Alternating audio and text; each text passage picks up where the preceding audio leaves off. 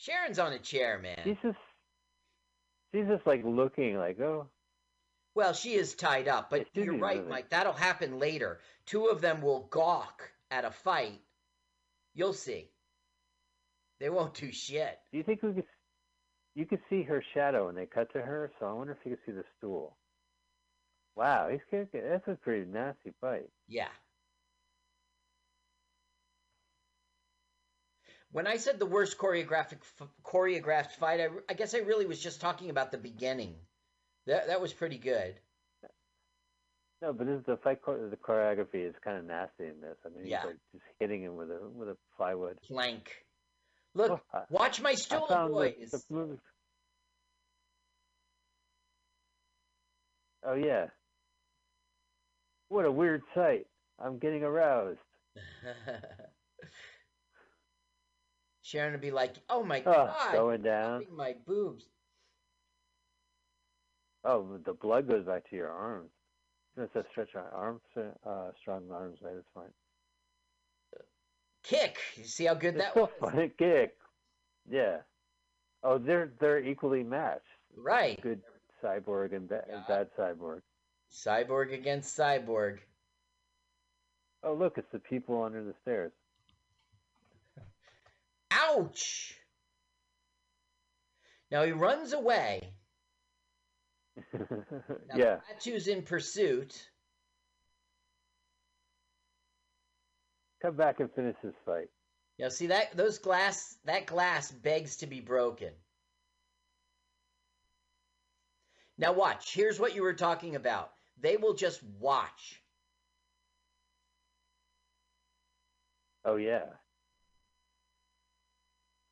They're, I can't believe they're still fighting like this.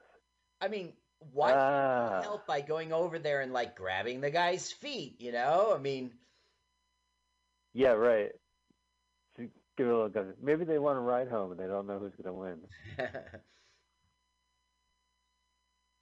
This fight's go on forever. Yeah, this is it. We know who's going to win now. Klaatu is like, die. Or uh, turn off. Uncyborg. Right. Cyborg off.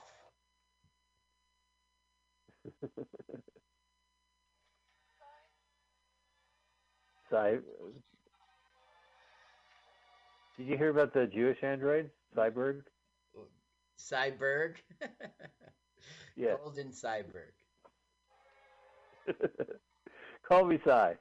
Yeah, right. That's perfect. Yeah. Call me Cy.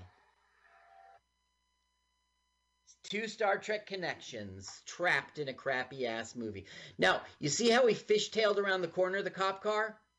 That's really good, yeah. But we should see it. We shouldn't see it but through the... I don't even think the director realized what he got. Yeah. There he is. I worked with Elvis. You remind me of a young man I used to play with. I sure believe that is a real... It's Tom Hanks. Die for his lie, for his lie. He's now seeing, for the first time, the truth. It's a cyborg. Uh-huh.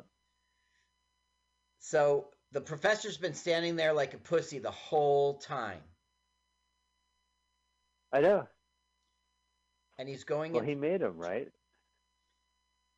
He, yeah. He, now we're so having he's saying the love. You create... Oh. I want to have cyborg babies. Yeah.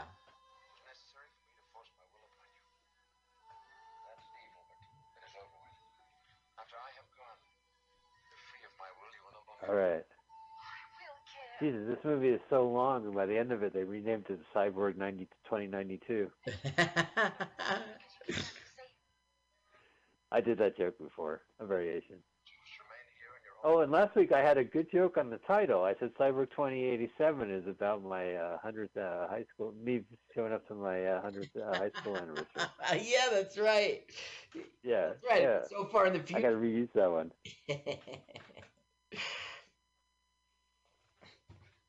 Hey, Spiegelman, you're looking good. Fresh packs right yeah. out of the factory. So, Spiegelman, did you ever become a cartoonist like you wanted to be in high school?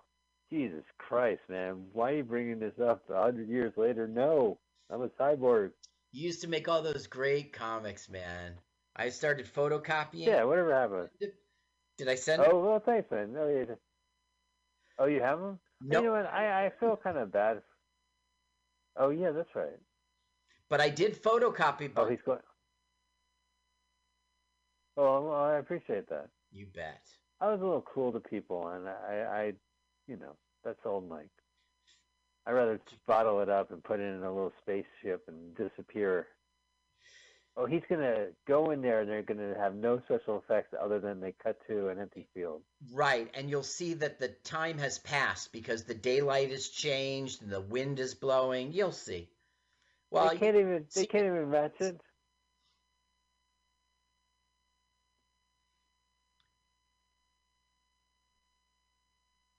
Pow!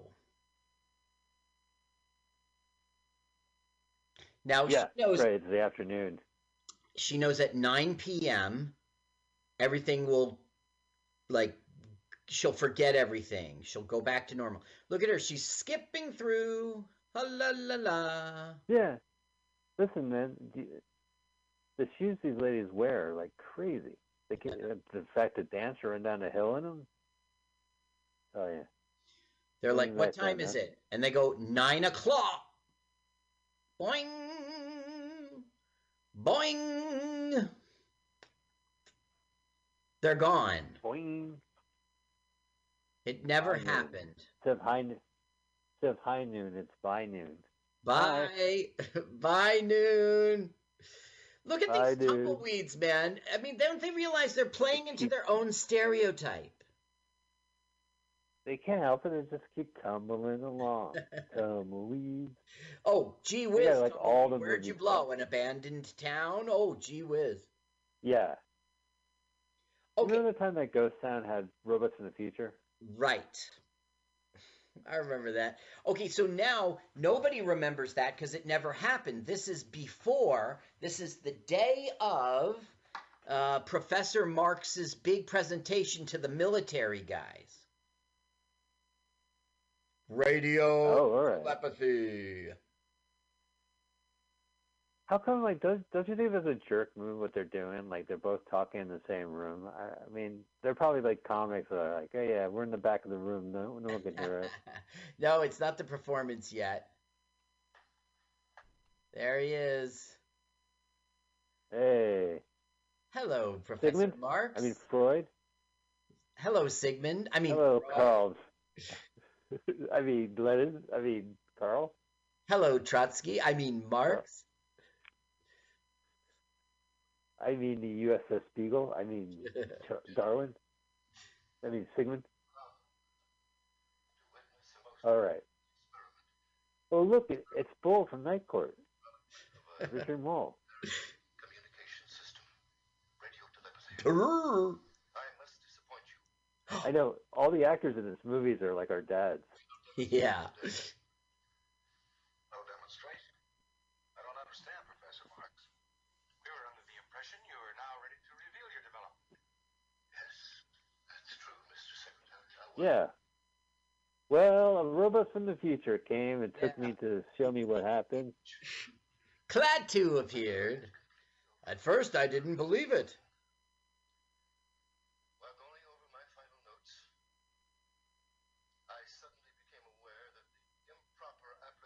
A killer robot from the future came. The Terminator?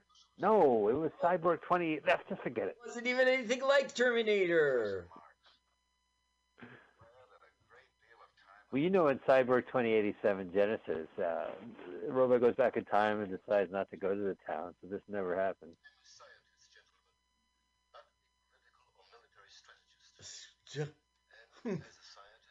Are they, are they wrapping this movie up, really? Yeah, oh, we could have more time. Uh, once again, they didn't do it right. He should have gone in front yeah. of them and said, "Gentlemen, it's a failure, whatever." And then he should have given this reason why to Sharon. You know, what are you talking about, cyborgs?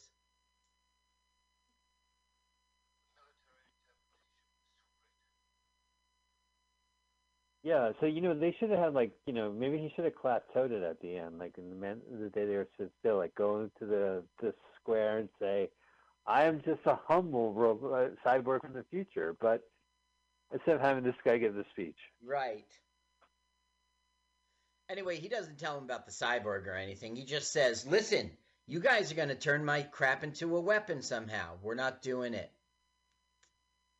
And the military guys, unlike what they could have done in the plot, were like, damn, shucks, Professor. You know, they could have really threatened him, but anyway.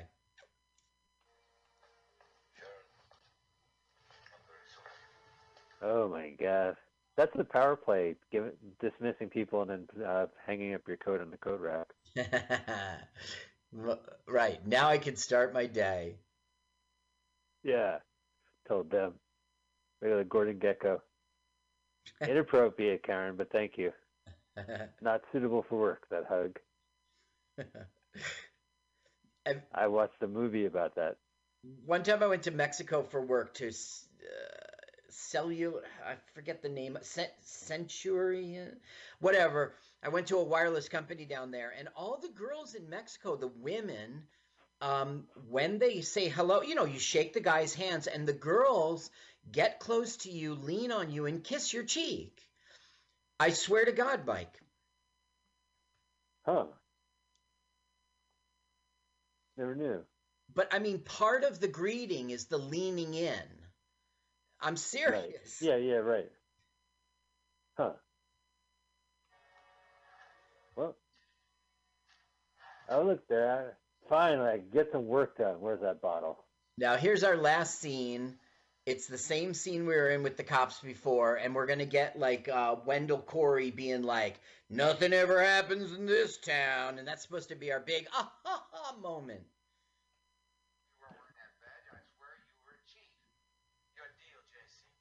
Yeah, they're just reading comic books and playing. Right. Oh, they're playing poker again.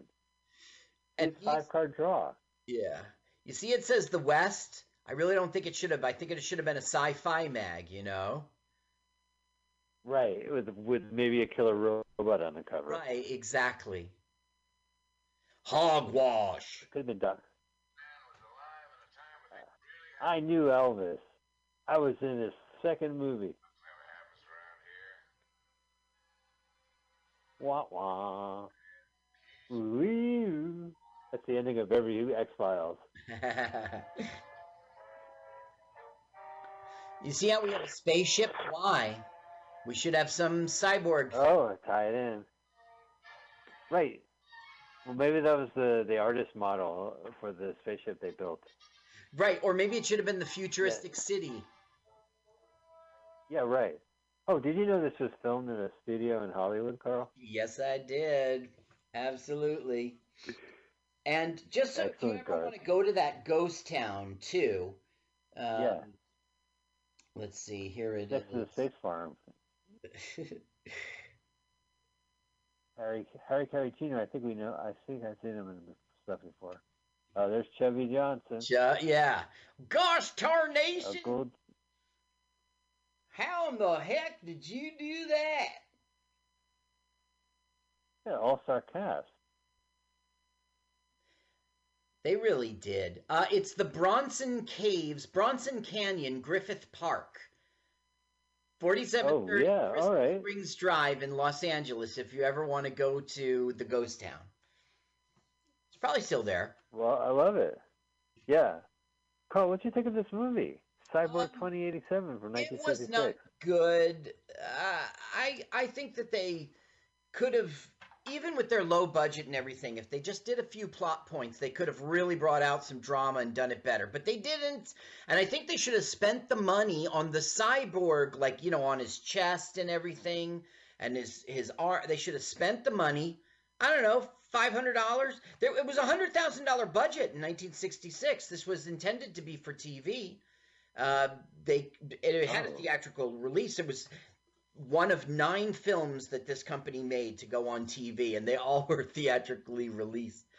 I think they they just bobbled, the, they t- fumbled the football a bunch of times. My opinion. Yeah, I could see that. I enjoyed it, you know, like for a bad, like Mystery Science Theater type movie, it was actually had a, a pace that was swift enough. It wasn't too corny. Yes. Despite that robot sentiment. You know, like, it, has, address, it was a little maudlin, the robot. Let me address yeah. Mystery Science Theater, okay?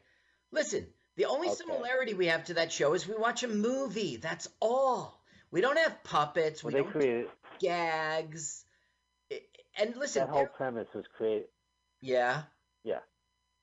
Well, they were the ones that kind of created the genre. I mean, it has been done before. I think uh, Fire Science Theater had done some, like, what they would usually do is they would change the dialogue of movies. Like, so they would show a movie with no audio, and then, like, people would improvise dialogue. And, you know, T V, T V stations always showed bad movies, so the T V station took the movies from their library, and they talked over the movies, and they right. ripped off of it. So they created that genre. You know, the, if it was already created, they were the big bang. So this whole genre is based off of that show. So I, out of respect, I, you know, we, we go off on tangents. We talk about other things. Our show is, is kind of evolved from, or not evolved, but it's different enough. And it's intentionally so. So to the point where I don't want to repeat movies that were on the T V show. So if this movie was on the T V show, you know, it, it was a forced error. I didn't expect it. Right, right.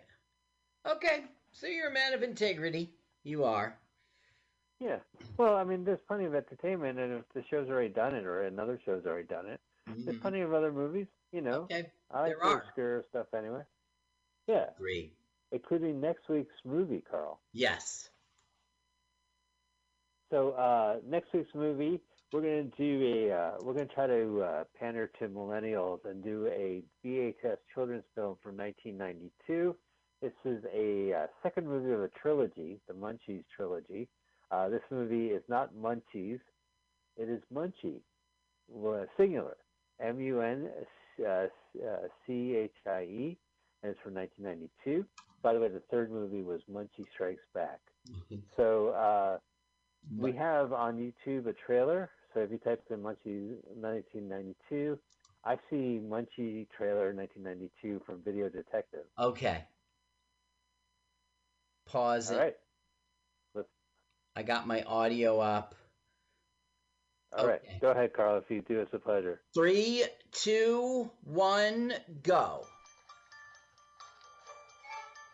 Old Horizons presents... Paige Dobson is the new kid in the neighborhood. His mom's in love with a jerk. I'm going to be your new father, whether you like it or not. He's not doing so well at his new school. Unless your grades improve in math, I may have to fail you. And his overactive imagination is getting him nothing but trouble. Hiya! Suspect. Life's not looking so great for Gage. I wish I was dead. To be or not to be? Arriba. Until... Who said that? Me, I did, pal. I'm your new friend. I help. I dazzle. I make better. Roger Corman and New Horizons Home Video bring you the family fantasy what? Picture Munchie, the all-star sequel to the video blockbuster Munchie. Video blockbuster. Now Munchies come to school. Yeah. With a few class projects, like getting back at the school. Ah. Geronimo. It's a family film of a film that had a Munchie staring up a woman's uh, skirt. To prove his grade, I think we can do better than that. Thank you, buddy kicks. Sounds like the guy in War Games. Eddie Deason? No, the uh, the other one who was from Canada, who was in that movie we saw, Meatballs three. Yeah, Meatballs three. Yeah, maybe it is. Hot foot. Lonnie Anderson. He has magic powers. Yeah. Great. And hot feet. Wow, that was a fireball. Yeah. Wow. Yes. You give whatever it is back to Gage. Andrew Stevens. I've got arrested. Artie Johnson. Oh, wow. Laughing. Jamie McKenna. Yeah. Evil cyborg Roland Martin Laffin. So Munchie. Sometimes you gotta help people and spite of themselves. Tom DeLuise, that's a good, interesting... He does it. Uh, what's this? Oh, well. All right. So, ladies and gentlemen, that is our movie next week. It's an adorable Munchies uh, hand puppet voiced by Tom DeLuise, based on the hard-rated R uh, teen sex comedy. It's the family direct-to-video sequel, Munchie, for nineteen ninety-two. Uh, Carl, any place anyone could see you? Um, are, are your shows canceled now, your in-person shows? Well, no, I did that one in-person show, and that was okay. Uh, there were only ten people uh-huh. there. Ten people. What kind of a benefit? Oh. How much money did they raise? You know what I mean? Uh, but I don't know. So my open mic, I might go uh, real uh, at the Reserve Club in Elmwood Park, New Jersey. We will see. If so, it'll be next Tuesday. We'll see. Listen, Mike. Oh, interesting. So are you gonna doing the yeah. Zoom at the same time? I was thinking about it. Well, that's what I was going to say. All right. Well, I'm there, man, if you need me. Excellent. Excellent. I'll, I'll zoom in your live show. Project you on the wall. I'm, I'm going to be an asshole and wear a mask, though. Go ahead. You won't get the computer virus if you've got your mask on. Oh, I have that, McAlfee. All right. Well, that sounds good. And, guys, you go to issue dot com. That's uh, issue spelled with two U's. You can find Savage Henry Magazine. I wrote for that humor magazine out in Humboldt County, and they have a really weird way to see it online, but it is online. Uh, and then I got nothing uh, going on. The amusement park story. What was that? The amusement park story, right? Isn't that what your article's about? Oh, it's, yeah, it's new guidelines for amusement parks. Amusement parks reopen with new guidelines. Perfect. So, uh, yeah, it's a part of the social distancing parody issue.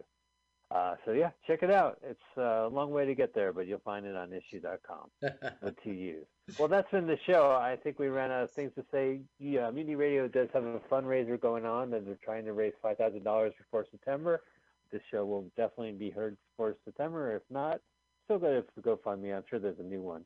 Uh, and, uh, yeah, support Mutiny Radio and uh, keep listening to our show. That's it. That's all. Uh, and... That's been the show. Thank you, Carl. Thank you, audience, for the show. Thank you. Let's watch a full-length movie on YouTube with Mike Spiegelman. Let's watch a full-length movie on YouTube with Mike Spiegelman. Let's watch a... Hi, this is Carl. I wrote this song. My turn-ons are satin sheets.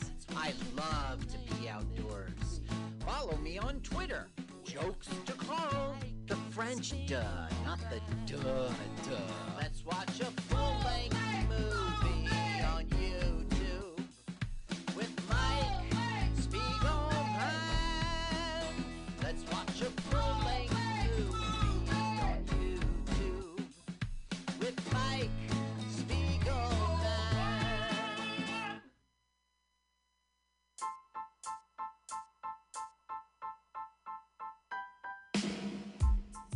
I put some mints near my window.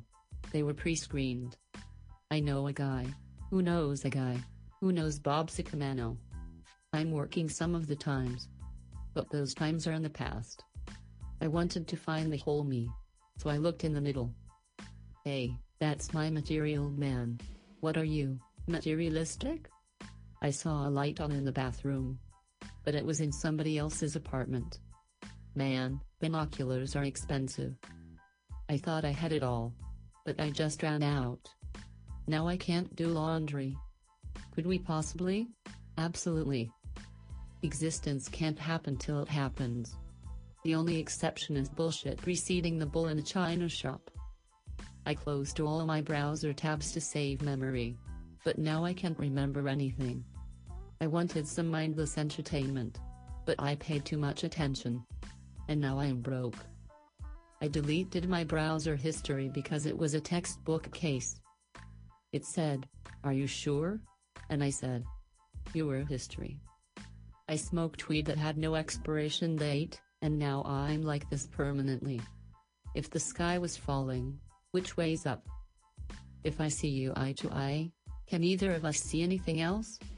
I got a comforter. It's more comfortable than me.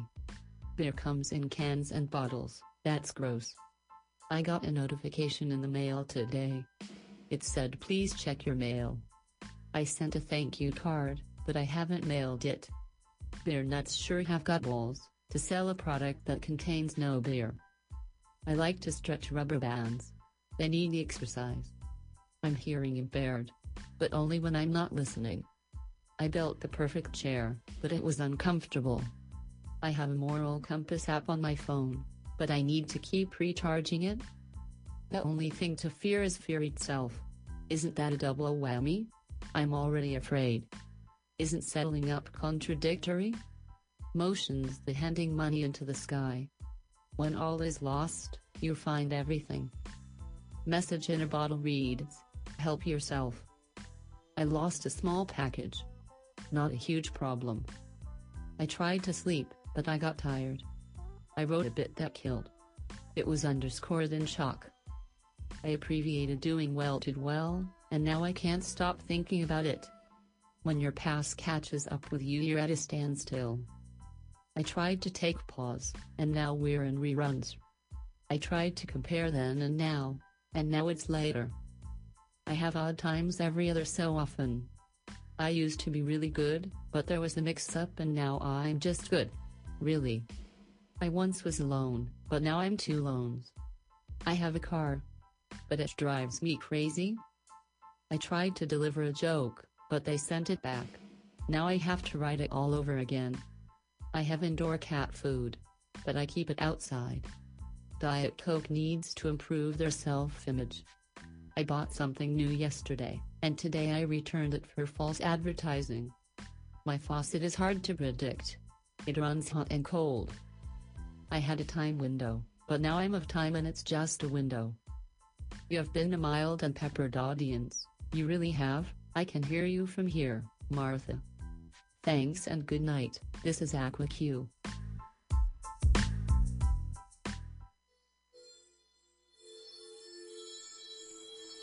When you hear the trippy music, you know what time it is. I'm so excited. Today is a little bit different. I am pre-recording some Call Me Tim because I have the most exciting interview that I've ever had on Some Call Me Tim. Well, today on Some Call Me Tim, I actually have Wanyia, the beau of season six Alone. How did that happen? Oh, things happen on Netflix, and then get into them, and then, oh, you get on Facebook, and they're real people. She's a real person. She answered her fan mail because I am a super fan. It's hard for me to express. I don't want to tell her this stuff because it's weird, but she'll hear it on the thing later. But I'm, I used to be a reality T V junkie. Before I started living like an authentic life that I wanted to live and spent my time the way I thought it should be spent to like make the universe and my universe and the whole situation better, I spent a lot of time watching screens and being really into reality T V. And in my late twenties, early thirties, I would say that it was my main goal in my life to be on a reality T V show. Now I look back at that and I think like, oh, maybe my reasons were a little more vapid or, but this Alone show is no joke. If you haven't checked it out on Netflix yet, season six, wow. Like, it's people surviving, sur thriving, as Wanyia will put it on her, uh, Alone. They have cameras, their own cameras. Nobody's filming them. They're filming themselves, and they're surviving, and they're making their own water or food, finding it, building a shelter. It's like crazy, but great. Not pejoratively crazy. Like, wow. Like superhero stuff. Living the way I would pretend as a child, like in my backyard, like, oh, look what I'm doing. But they're really out there. seventy-three days. She was out there for seventy-three days. And I'm watching the show and I'm crying and I'm crying. And there's all these amazing moments. She's dancing with the sun and she's squirrels, thanking the squirrels and being so grateful to everything she ate, and just like, and I'm crying. I mean, oh, it was just, it was amazing. And she's a woman. There were so many women out there, and I was so impressed because I just, when it started, I was like, oh, three women, and she's feminist superhero, and I can't wait to ask her so many questions. She's calling like right now. It's gonna happen. It's gonna happen like right now. Okay, I'm like, I did this. I started it a little bit early before she called because I was trying to like center myself so I wouldn't fangirl out on like the explanation of Alone before I started. For those of you who haven't seen the show, it's not like regular reality T V. Let's put it that way. I mean, it is in that they edited things heavily, and I want to ask Wanyia quite a bit about what they left out. And I watched, she has a YouTube channel on Buckskin Revolution where you can watch the Alone series and then listen to her as she unpacks each episode um, and says like the things that she could say and couldn't say, because I guess they had a, a D N R or something about the show. I guess reality T V shows do that. You can't release anything before it happens on the T V. But uh, she has her Buckskin Revolution channel that you should check out on YouTube, where she also teaches life skills. There she is, there she is! Okay, okay, okay, okay, here she is, okay. Oh, see, I already made a mistake. Hi, Wanyia. Hi, Sam. How are you? I, I already fangirled out a little bit to the audience before you called to like calm myself down and sort of like uh-huh. explain what Alone is for maybe some of the people that hadn't seen it. But you're more than Alone. Uh-huh. That's the thing too. I didn't want to just like talk about Alone today. Hi. Okay. Okay. I'm calm. I'm together. You're so cool. I'm just like over the oh, moon to like. You. Oh, I mean, you didn't even have snare wire, and you caught rabbits? Okay. I know, I actually got a snarky comment on my YouTube channel today about how bad I did and how they couldn't believe I couldn't catch fish in a lake that was teeming with fish and how bad my trapping was. And it's so funny what people think they know about a thing. Like, they didn't really advertise that I don't have snare wire, so most people have no idea that that was one of the challenges that was going on. You had no fish. Well, that's, and they mentioned that at some point, that each place that they dropped people, each campsite is the wrong word, each place in the wilderness where you had the opportunity to live, they were all different. And so some had fish, right? And some had, you had uh, squirrels and rabbits and berries. Not everybody had berries, right? Like, I had less berries than most people, I think, actually, because I didn't have much in the way of blueberries. I mean, every site was different, for sure. Yeah, but it wasn't really true that, like, they all had equal mm. resources. They tried to give them the best, you know, they tried to make it the best swath and distribute the sites as well as possible. Some sites had way more resources than others, for sure. Yeah, well, which would you have... But that's the luck of the job. That's the real world. Right? It's we... not Disneyland. It's the wild. Which which uh, which which site would you have wanted to be on? Watching it after, would you have said, "Oh, if I would have been there"? Did you have even that thought of like, "Oh, if I would have been in that no. spot"? I mean, similar to the thought that had I been in a spot with more resources, mm-hmm. I could have done better and stayed longer. But I was in love with the place that I was, and when you're out there, you don't you have absolutely no idea right. what what other sites are like and what other people have access to, and there's really no point thinking about what you don't have because that doesn't fit you anywhere. Right. Well, but isn't that... What you can do with what you've got. That's a mindset I think that we have in our real lives here all the time, is that when we focus on the things that we that someone else has or that we don't have, and then it creates like suffering and misery that doesn't even need to be there. It's like what we can exactly. appreciate our own... So, okay, so first, I, I have questions not about Alone. Where does your name, where does Wanyia come from? What is the derivation of your super cool name?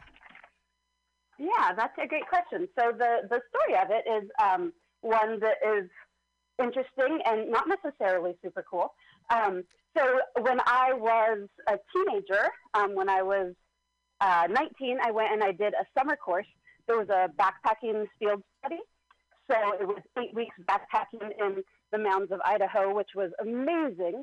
And one of the traditions of the course was that everyone take a, a trail name during that time, um, just to kind of set it aside as a thing separate from your normal life. And so I did that, and I was really interested in ancestral skills and starting to learn more of these life ways that are the things that I'm into now.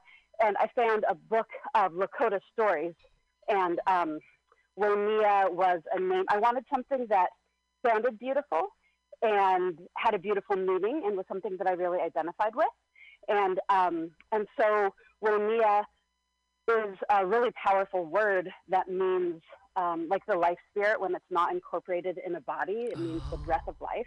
And so I took that on as my trail name. And after after going by it for so long, and it was a very, very transformative summer, um, I decided to keep that as my name. And so the, the not pretty part of it is that that's totally cultural appropriation. Oh. And I, you know, I was a young woman and I didn't really have that lens, and I didn't understand, you know, I had no concept of that or why it might not be a great choice.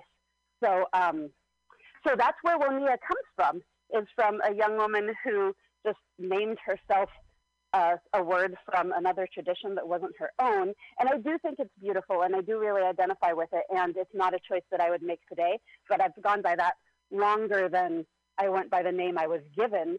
And also, I feel like it's a way to introduce. It's that keeping that name um, brings up the conversation, yeah, and allows me to talk about the concept of cultural appropriation. And just like changing it back would be like uh, letting myself off the hook and pretending that I didn't make an inappropriate choice when I didn't know any better. And it gives me this kind of like this way of addressing such issues from a place of humility as someone who gets it because they've done that. Yeah. So, um, yeah.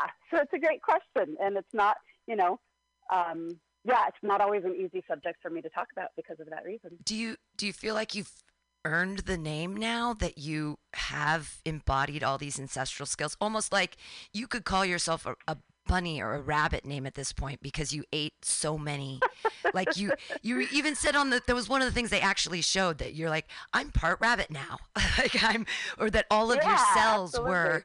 So do you feel like through the time that you've spent being like, because you have integrity with these skills that you're, that you've embodied, and then you're, you're living and you're teaching, does that remove, or do you still feel no, some of that? No, I don't. I don't think that there's any earning a thing that is, you know, something that I took without permission. Uh, you know, so I mean, wow. I think that it's not an inappropriate name if you look at it in that way. But if you look at it through the lens of cultural appropriation, yeah, I don't think that, you know, that there is anything that just changes. I mean, sure, I think that someone who didn't have a relationship with the skills and wasn't aware of these concepts, maybe it would be a less appropriate thing for, or it would be more harmful, right, for someone else. But I don't feel like that makes it just okay, you know, That's... not unless I had, you know, and, and I and I have spoken to Lakota people about this too, so it's not I'm completely without relationship to Lakota people, um, but, you know, yeah, that's no, a huge group of people who are all going to have really different opinions about it. So, but it's, it's not it's for an, me to say whether or not I earned it, I guess, is the is the bottom line. It's an appropriate, it's an important conversation, like, because since we're in this crazy time of, uh, I mean, what's happening with our world right now? There's so, but to even just to recognize a situation, it's like for me in white guilt, like I have to constantly come up against it and say, yeah, I'm. Oh, did I lose you? I lost you. You're back. I know. Sorry about that. No, hey, it's all good. Cell phone here, so. And you're out. In, you're up there in the mountains in Grass Valley. Okay, so here's my next question: how are you friends with a giant okay. cat? the the profile shot. Yeah, the, the picture the, the of the. You you're looking that? at the. You're looking mm-hmm. into the eyes of this enormous cat. I, I'm a cat person. I'm a crazy cat lady. Like I love cats, and I saw that picture. I'm like, how are you friends with a giant cat? I mean, that's actually a pretty small bobcat as they go. Um, large, large compared to house cats. But that was a cat that had been hit on the road. Oh. Um, so that cat was no longer alive. Oh, really? I thought you were looking deeply yeah. into the eyes of a cat. See, look at me. I completely I misinterpreted the picture. You were. I mean, I was doing that. Yeah. Yeah. That, that's all still true. So...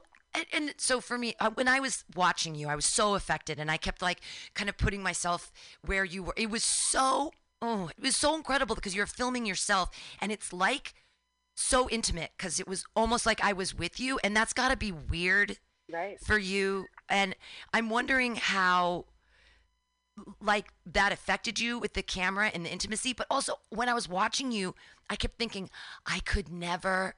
And you, there were times where you'd pick up an animal and look at it and be like, thank you, thank you, thank you for f- feeding me. And and you had to be like intimate with that animal and pull off its skin and do all that stuff. Is that, I mean, how do you do that? I, I, I maybe I'm just so removed from survival and life that like I just couldn't imagine. I mean, I was watching you do it, and that was hard for me. Like, I, when I saw Jordan with the Wolverine, and I saw his little face and his teeth, and I was like, I'm making myself watch this. But, like, how did, was that interacting with you? With Were you just so grateful for the food that it wasn't, or that's just not freaky for you? It's just not freaky for me. That's been a part of my life for a really long time. You know, I've raised my own meat animals. Um, you know, and I was vegetarian and vegan at one point. So I was like very anti-hunting and P E T A and vegetarian in high school. Um, but once I started being introduced to ancestral skills and, you know, I went right from being vegan to processing and eating roadkill. Wow. Um, and I'm, you know, I have a science background and a deep connection with animals, and it's never, it has never felt like a juxtaposition to me mm. to love and feel connected to a wild creature and to, you know, skin it and break down its body for food and eat it. That is the most natural thing in the world to me. And to me, the barriers that our society puts up and the, the removal from our food source, that's what feels weird and wrong to me. Um, so yeah, it certainly was not an issue for me out there and nor in my life in general. See, I um, I, I cook. One of the things I do for a living is I, I, I cook. I have no problem if an animal has no head. Like I can, I've processed so many birds. I've deboned so many birds in my time. Like it's, but if they have a head, I can't do it. And and I think maybe it must be something to do with the way I was raised, and I was so far removed. Even when I am working with a food source, I'm still removed from it, even when it's whole. So, right. Um, talk a little bit about Buckskin Revolution and what you're doing to try to create that connection again with people and the way we should, I don't want to say should be living our lives. That's weird, but the way we did for thousands of years. And then it's just this little tiny little bit here at the end where we're so removed from it. Exactly. Right. Yeah. Um, So, yeah, I mean, you've kind of, you've hit the nail on the head there that my work with Buckskin Revolution is to kind of um, invite people back into that place of connection, not just with the world around them, um, but with our own selves, with our human communities, and with, with our ancestry as humans and what it is that we evolved to do. And absolutely, the bodies that we live in evolved over the course of hundreds of thousands of years, millions of years, to to allow us to engage deeply with the world around us. And it's only been a few hundred years that that's completely shifted to where we no longer need a lot of these senses that we evolved with. And I think that, you know, the malaise that we see in our modern society and so many people who are unsatisfied and, you know, dealing with depression and feel like there's something missing from their lives, I believe that that is because we are living lives that are so different from what we evolved to do. And that does, you know, that does leave a feeling of something missing. You know, we have all of these amazing sensory perceptions that are about engaging with the world around us. And instead, we engage with screens, yeah. you know, twelve inches from our faces, and we fill our senses with noises. And, you know, like right now, there's a helicopter overhead, and I can hear the highway. And, you know, my ears evolved to the frequency of bird song. Oh. And knowing what's going on in the forest around me through paying attention to what the birds are doing. And, um, yeah, I think that the degree to which we engage those skills, those senses, those parts of our body, you know, just our hands in, in fashioning things that we need for our lives, there's something deeply fulfilling about that, you know, on a level that we don't even really know how to verbalize. Um, Crafting, well, that, it's making... That's what I'm trying to share. When when humans, I mean, we as humans, all we really have is the ability to create things, right? Either thought or stuff. And I feel like, uh, and watching you craft, it, uh, that was the thing. Okay, so at the beginning of the show, they don't show you for like two weeks. And I get it. It's a reality right. T V show, and they had to show the people that were going to break their leg and get kicked off. And they had to show their stories a little bit because they were leaving and you were going to be there forever. But all those things that we didn't get to see, like, you were just sitting on the ground weaving baskets for two weeks or like what was, because you were, cra- I mean, obviously you were doing things. You were. There's a lot going on in those first couple of weeks. Yeah. So it was all like um, building your amazing shelter, which was like the best shelter. I was like, I want to live there. That's, it was, it looked warm and snug and like a real little house, but you were like mm-hmm. literally crafting all the time.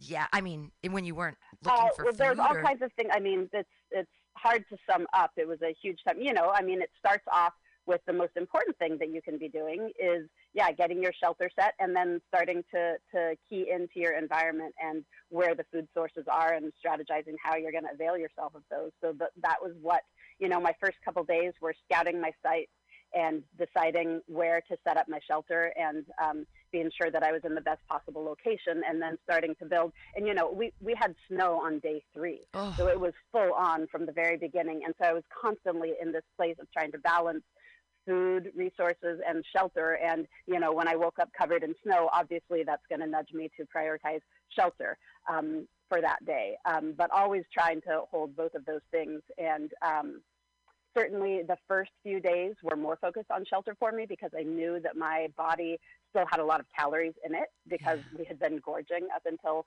we left. So I knew that my system had as much energy, you know, at the very beginning as I was likely to have. Um, and so I wanted to really focus on shelter at first while I knew I still had those, those, you know, glycogen stores in my liver. Um, wow. And, um, but by day four, I started hitting fishing really hard. And over the course of the next couple weeks, um, doing, you know, doing a lot more focus on fishing until it became increasingly clear that I was not in a location that had fish. Right. Um, you just had very, very shallow water. That must've been so frustrating that you crafted all those lures and you were out there and just sitting for hours? I mean, were you listening to the birds? Like, did you, you just... I mean, I was doing it. No, I was constantly, constantly active, oh. doing everything I possibly could to improve my situation every daylight hour and well into the night by headlamp. There was no downtime and listening to birds. Okay. Um, you know, but like the... that's something that I was doing as I was doing everything oh, else, gotcha. You know, like part of my awareness would be there. But, um, but no, constantly, How... you know. Bringing in firewood, working on the shelter, you know, strategizing new ways to, to try to make fishing happen, finding, you know, scouting the landscape and seeing whether there were any other better places for fishing, going, you know, making a moose call and going into the woods and calling moose. I mean, I was, I was splitting my strategy between fishing and bringing in moose, but that, and, you know, you were asking, like, what were the resources that I had? My site was very resource scarce compared to a lot of the other sites. I didn't have big game. You know, I was hoping for problems with bears because I had a bow, forty-five pound bow, and broadheads, and I would have been thrilled to have bears sniffing around my camp. And that happened with a lot of other people, but that's not, you know, I was on a narrow rocky peninsula with no fish and no big game and really actually very scarce small game because it was, you know, mostly bare rocks. Right. Um, I, so in terms of, you asked earlier, in terms of resources, somewhere like Jordan's area where he had fish and big game and a ton of small game, I mean, he was in an area that had been burned a couple years before, which means there's a ton of vegetation regrowth. It's one of the most abundant sites that, you know, that you can possibly have. Um, and mine, in contrast, was a bare, rocky peninsula surrounded by shallow water. Right, so, with where you yeah. got to. Now, here's another question I have. Uh, what's your dance background? And I was so bummed that they only showed you once with your, because I, I watched all of your YouTubes after, and you're like, I was dancing every night. I had a dance party until the last week. And um, not every night, once a week. Once, once a, week. a week. Oh, okay. But you sang the sun yeah. up every morning. I, I sang the sun down you every evening. Sang the sun down. Um, Yeah. But these were rituals. I sang the sun up a lot of mornings, but not every morning because okay. mornings were a lot more challenging, frankly. What was it just, it was so maybe cold? Maybe all the more reason. Was it getting out of bed was just yeah, so difficult? Yeah, it was cold. Yeah, it yeah, was I mean, as time went on, things just, you know, like starving for weeks on end um, and really, really cold temperatures and not sleeping well because generally when one is um, really undernourished and in ketosis, it tends to affect your sleep patterns. Um, so, so yeah, but getting out of a sleeping bag into minus twenty degrees oh. and you haven't had anything to eat for weeks is challenging. Yeah. So, I'm, and my voice is a little more croaky in the morning, so... Wow. So my right, singing practice is more sure. consistent in the evenings than in the mornings. And but these were rituals. So this is kind of goes back to the ancestral thing. So you were creating rituals for yourself out there, and is that what like helped keep you grounded? And then like what what would, what did you find? Cause I also you also made ancestral plates. Like you said that when you were cooking your food, you were like, how did I don't want to like. say like how did that witchy stuff help you, but I, I mean I'm into it too, so but you were you were performing all of these rituals. How did that like bolster your attitude and your how you were spending out there, because I didn't see anybody else like doing rituals like that? Yeah, I mean, you know, I think that um I think that ritual has a certain connotation which isn't necessarily how I would describe it. I mean, I think that has a lot of connotations, some that fit and some that don't. But I would say, yeah, I mean, definitely I wove into my life a lot of practices that reminded me to be coming from a place of gratitude and connection. Um, I just, you know, like I, I've posted videos about making blood pudding and have some people say that I'm like doing satanic practices or something. So I'm leery around the term ritual sure, because sure, people sure. can take that and sure. run with it all kinds of weird places. Um, right. Well, so you're anyway, like a celebrity yeah, now, I, so you you have to you do have to watch what. No, seriously, because words of people. Uh, that's I'm not sure the word I would use necessarily, but millions, I have a higher profile than I used to. Millions of people have seen you, like, sure. and all of yes, the skills that. I mean, do you feel like this was the this is what you've been working your whole life for? Like, all of your skills came to fruition for this time. That you were able to survive. I mean, not just for that time, for, for similar things. For all time. It definitely felt like a fruition of a lot of things, but it, I don't like to think of it as like an end goal because then what would you have after an end goal? Right, sure. So, yes, it, it was definitely a culmination of, um, of things that have been a huge part of my life for decades. Um, yeah. But I hope that it's not the last time oh, no. that I get to use all of those skill sets. I'm sure you're using the skills right now. Um, so back, I didn't a dance background. So were you a dancer as a child? Because you, no, not at all. Um, I mean, I am someone who, lo- I mean, I guess yes, I got dragged to ballet at four, and you know, did somersaults and tutus and such. But that's the that's the sum total of my dance background. I mean, I'm I'm someone who loves dancing, and have taken you know, I have taken different dance classes, but um, mostly just free form. Um, you know, like five rhythms and ecstatic dance and that kind of thing. Um, I wouldn't say it's a background, but just something that's a part of who I am and something that I really love. Rad. I just, uh, yay. Um, okay, so I have all of these questions about cameras. Did they train? Okay, so it was a crazy show to watch because it was beautifully shot. And I know that some of it was Be Real and like they are a show and they, mm-hmm. they're doing what they do. But the majority of the and stuff... And they go over sites with drones occasionally and that kind of thing. So they do, you know, bolster what we do. But you are your own camera person, which I don't... It took me yeah. a while to realize that. I'm like, so do the camera crew... I kept thinking, like, the camera crew gets lunch, like, while they're starving. That's inhumane. That's terrible. But then I realized, like, wait, wait, wait, no. There, no, there's no camera There's crew. no one there. No, right. No, it, it's actually literally... I mean, the show is called Alone for a reason. Yeah. It's quite literal.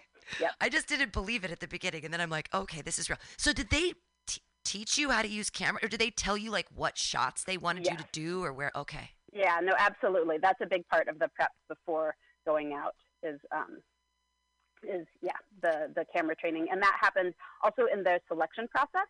Um, you know, when they they they had, for my season, I think they had twenty thousand applicants Whoa. to be on Alone.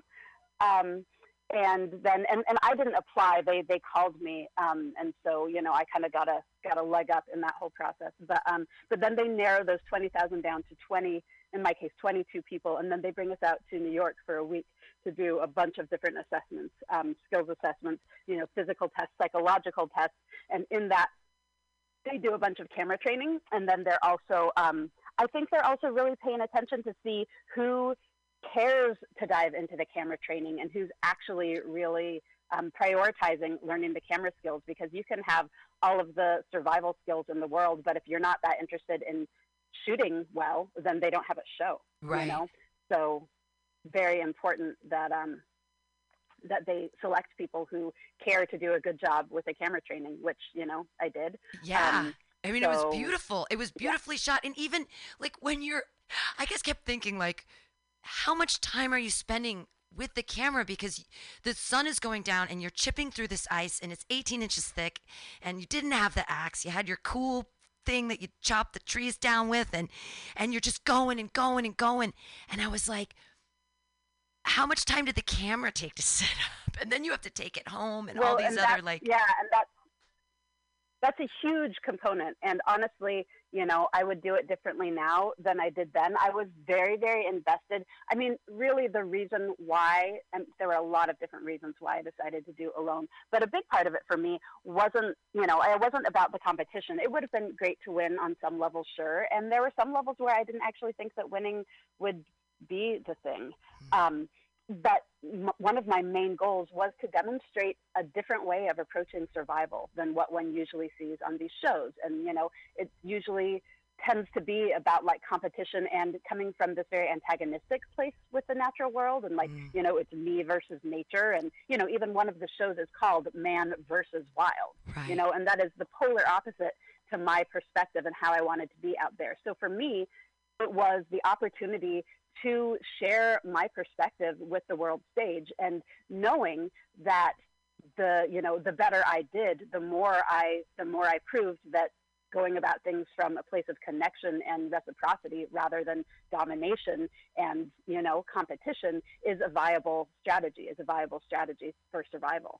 So, um, because that was such a goal of mine, I really took a lot of time with the filming, and that was a huge part. I would say half of my daylight hours and, you know, calories and time and energy went to getting really good shots. Wow. And it would, it would affect what I did. You know, I would choose to do things like I would process my animals during the day, during the daylight hours, so I could get really good footage of it, when for me, practically speaking, it would be way better for me to leave that animal in my shelter and do it at night, because there are tons of things I can be doing out on the land when the sun is out that I can't do in the dark. And the sun was only out for four hours a day by the time I left. So every daylight hour was so huge.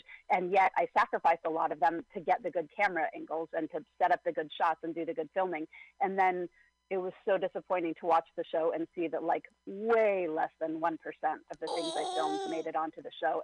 And I could have done, so I, I could probably have had twice as much food if I had had twice as much time. Oh. Well, honestly, I'm not sure that that's true because my spot was so resource scarce, but you know, I could have done much better in terms of the survival aspect had I not put so much energy towards filming really well.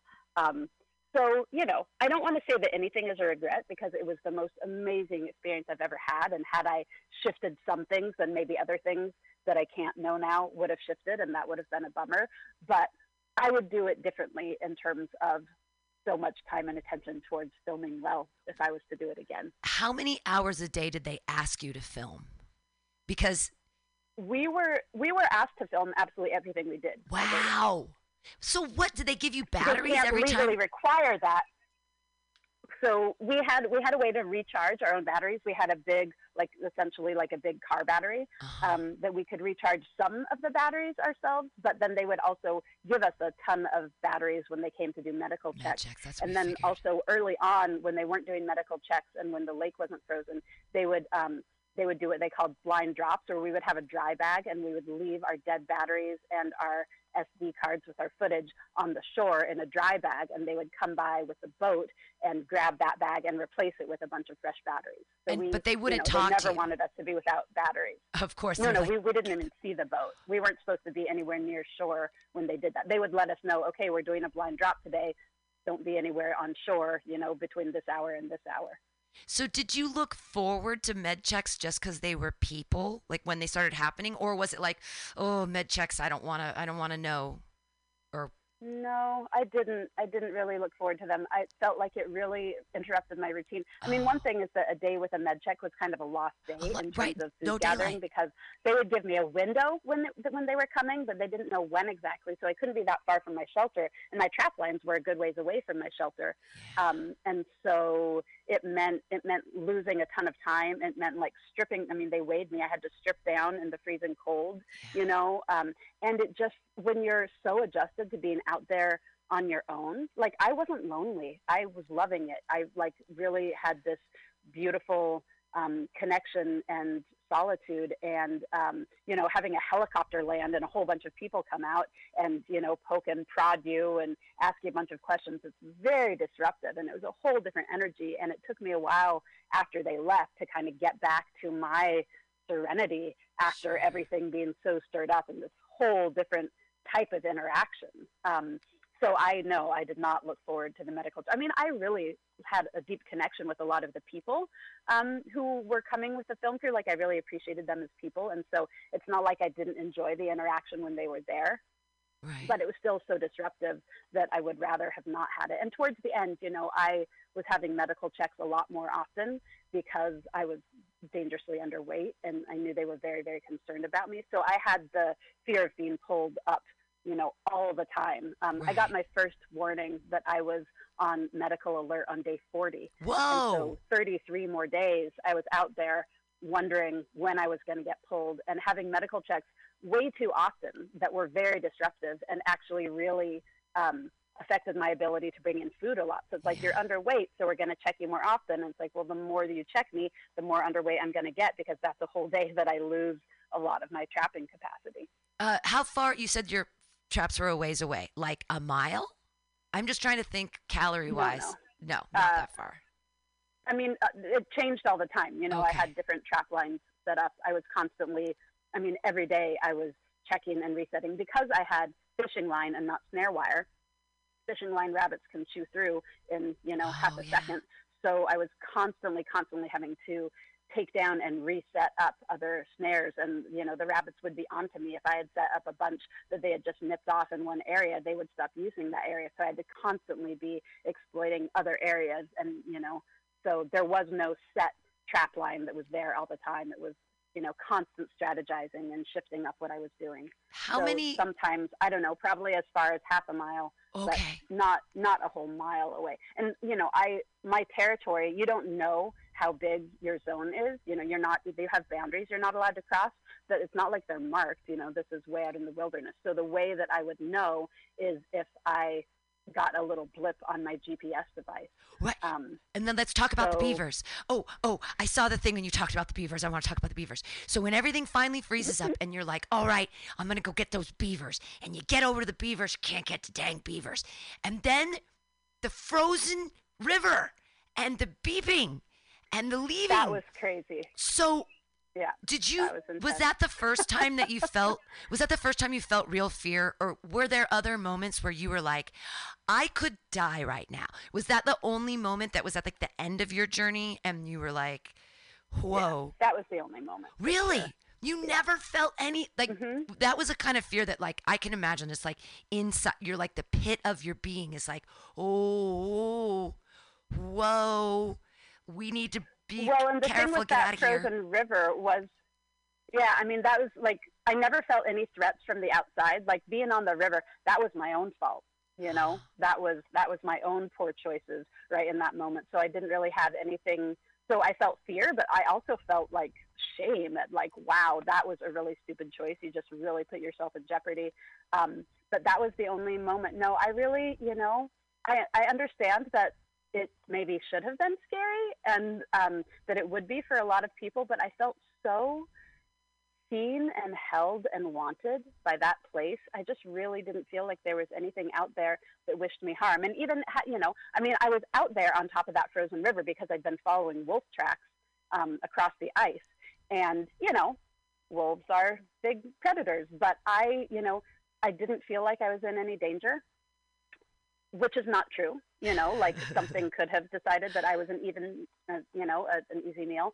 But even so, I mean, my deepest desire was to be a deep part of that landscape. And that is part of, that is part of living wild and wild systems. And so in that way, I mean, I'm sure that had I been attacked by a wolf in the moment, it would have been very scary. But, you know, better would to go out that way as part of a beautiful interaction in a wild place than to get taken out in a car accident. Sure. You know? Did you have an so, arrow knocked? So I wasn't. Did you have an arrow knocked uh, when you were walking on that? Around? No, I didn't have an arrow knocked. I'm trying to remember if I even had my bow with wow. me. I probably did because I brought my bow everywhere. But no, I definitely didn't have an arrow knocked. Because you were I just walking and having my bow with me on that trip. You were just yeah, experiencing I mean, you the know, beauty uh, of the place. It's not that common for wolves to take out people, and especially in an environment where they don't see people. It's not like we're on the menu. It would be an unusual animal that's like, what is this thing I've never seen before? I guess I'll figure it out by eating it. You know, generally that's, there would be a curiosity. You know, the place where you see problem animals is places where humans have been encroaching into wild places a lot and affecting wild animals' ability to get game. You know, like bears attacking people. That happens usually in like campgrounds and such, yeah. and places where they're used to associating humans with food. Um, so, yeah, I mean, which is not to say that, you know, that they mightn't be motivated that way, but it just wasn't, I didn't feel in my gut that I was in danger in those ways. Right. So just from yeah, the I had one water. moment when I was coming back. Yeah. Just from standing on top of water, you know, of, of ice that was way thinner than it should have been to me be standing on top of a frozen river. I just didn't realize. And for the, for the, you know, listening audience right now, what she's referring to is a night pretty far out. I think it was night seventy, maybe sixty-nine or seventy. Um, I, I had hiked out across the ice. I was way out of my bounds. I didn't realize that because the G P S signals and satellite signals are um, really bad out there. So the message telling me that I was way out of bounds didn't come until I was already far out. Um, but it was kind of dusk. I couldn't really, you know, the light was starting to go, and I was in this area on this lake, which is this huge lake, um, where the ice was starting to be uh, not flat, but kind of bubbled. And I was curious about it. And I thought that it must have been, you know, vegetation or something. And I didn't realize until I was already pretty far out that the reason why it wasn't flat there is because it was actually a, a river. And so it was like the bubbling flow of the river that had frozen, and it was not very thick ice. And, um, because that's what happens. Ice that's on top of flowing water doesn't, doesn't freeze very quickly. So, it's a really dangerous, really sketchy place to be, and I just, you know, and that it was so enthralled it by was following dusk. These wolf tracks. The the dusk. Yeah, so you, they couldn't they have can't... come to help me. They couldn't have flown the helicopter. They, yeah, they wouldn't have. Not been that able. They could have gotten there. I mean, if I had gone through ice on top of a fast-moving frozen river, there would have been nothing they could do. I would have been stuffed under the ice anyway, and the helicopter would have been a non-issue. And I knew that. You know, that's that was that's the. You know, I've done a lot of wilderness trips in my day, and I've never in my life had a button I could push for someone to come save me. So th- that wasn't really part of my reality out there. Like, I knew that everything I was doing was a calculated risk, and that, you know, the chance of rescue was a pretty remote one. So that that didn't figure into my thinking out there. Wow. Um, That's why you're so, a superhero. Yeah. You're fearless. Um, You're a fearless feminist superhero. I'm not fearless, but that those aren't the things that I'm most afraid of, I guess. Well, okay, so let's switch gears. What are the top five most beautiful things you saw up there that you could, there's probably got to be more than five, mm. but that you hadn't sure. seen in any of your wilderness journeys that were just so majestic that that they didn't show on the show? I mean, they showed a lot of the Northern Lights, and I kept being like, is that, that's crazy. Those are, wow. Um They are crazy. Yeah, and that's, I mean, that area, Yellowknife, um, in the Northwest Territories, is um, a worldwide destination for Northern Lights tourism. I mean, the streets are awash with tourists um, who come there to watch the Northern Lights. So, yeah, all that footage was very real. Uh, so, yeah, the Northern Lights definitely. And I'd seen Northern Lights before. Um, I'd lived in Northern Ontario for a brief time um, and seen some pretty spectacular Northern Lights there. But, yeah, that was... Those were really, really amazing. Um, the night that I was out on the ice, the night that they showed the footage of where I was trying to get through the ice and realizing that it, in the course of the couple days that I hadn't been out on the ice, because there'd been a really intense storm, a really intense storm that drops the temperature about twenty degrees with just whipping winds. And that storm, the ice went from about four inches thick to about, you know, eighteen to twenty-four inches thick. Um, so I had been able to get through the ice with the same technique I was using before that. And then all of a sudden there was no way. But that ice, that, that, that night, that sunset was the most epically beautiful, awe-inspiring evening of my entire life. And it was really frustrating to me that what they showed instead was me failing to get through the ice. And they inserted bleats. I'm fairly certain I wasn't actually cussing. Um, I don't know for sure. Maybe I was, but they, but they made it look like a hardship, and it was one of the most amazing nights in my life, such that like I just fully surrendered after that and was like, if they pick me up tomorrow, I don't care, because I got to have this night out on the ice. It was this experience where I was out there and the ice was completely scoured clean to just a mirror surface from this really intense storm we had had for days and days with heavy winds and, you know, like scouring the ice with snow. Yeah. Um, and the sun was going down, and because the storm was just clearing, there were a lot of clouds, so the color was really intense. And the sky was just this amazing hot pink, orange, you know, beautiful colors. And then I'm standing on this ice that is so smooth that it's reflecting the sunset back at me. So it's like I'm standing in the middle of the sunset. You know, I'm completely surrounded by sunset colors everywhere. And then the night was just so gorgeous. Once I figured out that I couldn't get through that ice, I just decided to go further out onto the lake and just revel in it. And I got further out into the ice in an area where the the pressure of the ice freezing so fast had cracked the surface of the lake. So there's all of these different pieces of ice that had all been kind of pushed up by the pressure of the cracking. And so they were all of these little pieces that were all sitting at a different angle to the sky. So each one was catching a different color. Like Superman. And and reflecting that back at me, it was, yeah, yeah, only sunset. Oh, like sunset. All of Superman ice colors. Cave, sunset time. So epically unbelievable. And then as I'm out there on the ice, the moon is rising, oh. and it's like exactly half of a moon and exactly vertical. So that's rising up over the island as this amazing, it was just the most amazing experience of my entire life. And, you know. Why I didn't mean, they show like that? You weeping must... with beauty. Do you get to keep the footage? Well, because they want to show the drama. No, no, you don't get it. You put footage. The footage. No, and honestly, I didn't bring the cameras oh. out there. I mean, I did take footage. No, I did take footage of the moon rising, but when I went out to where there was the puzzle pieces, I left the camera set up by that hole, and I just wandered out by myself, which I wasn't really supposed to do. But it was, like, too epic and amazing. Yeah. Um, so... So, yeah, um, you know, they could have showed, but there was a lot of footage of it. There just wasn't the footage of the, like, me on the puzzle piece part of the ice. Right. Um, but because that's not, you know, they're trying to build the drama, and this is the last couple days, and so they're trying to pitch this, like, you know, battle to the end between me and Jordan, and, um, you know, so just the beauty and wonder. Um, most of my most epic moments I took great footage of, but they didn't show. I keep, um, they should give I also you that had a, a moment. Yeah, yeah, they don't they don't do that. Um, it would jeopardize their show, I think, is their their perspective on it. So yeah, those were those were. I mean, I could go on. There were a bunch of them, but um, oh, more beautiful moments. No, no, please. Mm-hmm. What what are your other epic like things that were? I mean, because that's oh, there were so many. You can yeah, just pick a random one. Um, the, the, the whole place. Yeah. Okay.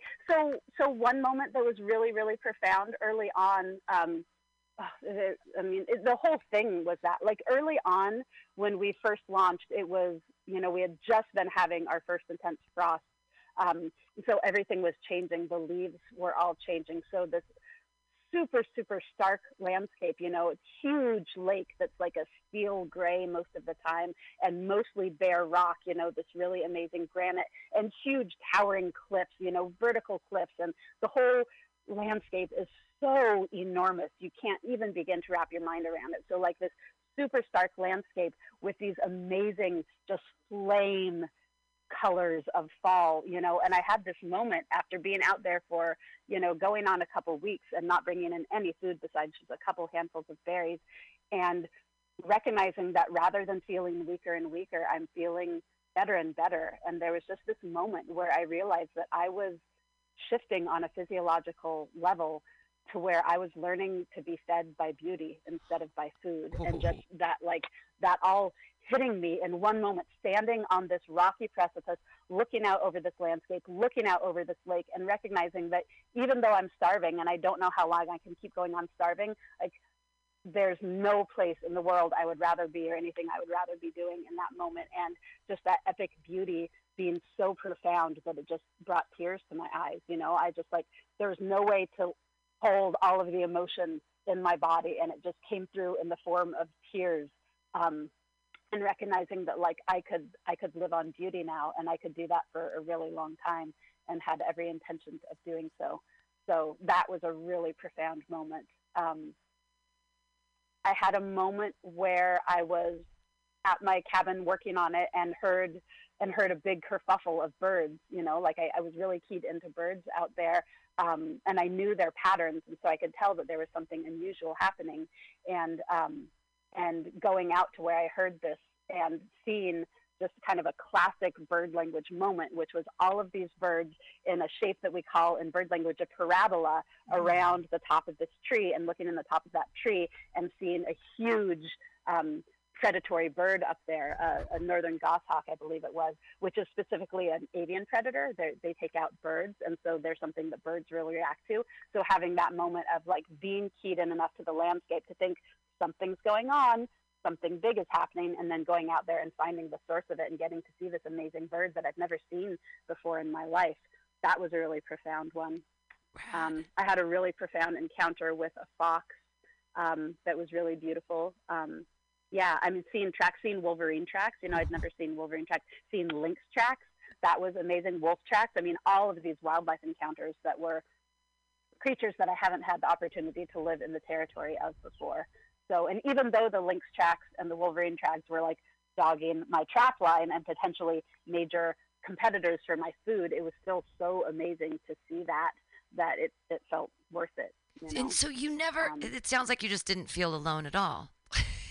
Like, you were interacting. How could I? I was surrounded deeply by life.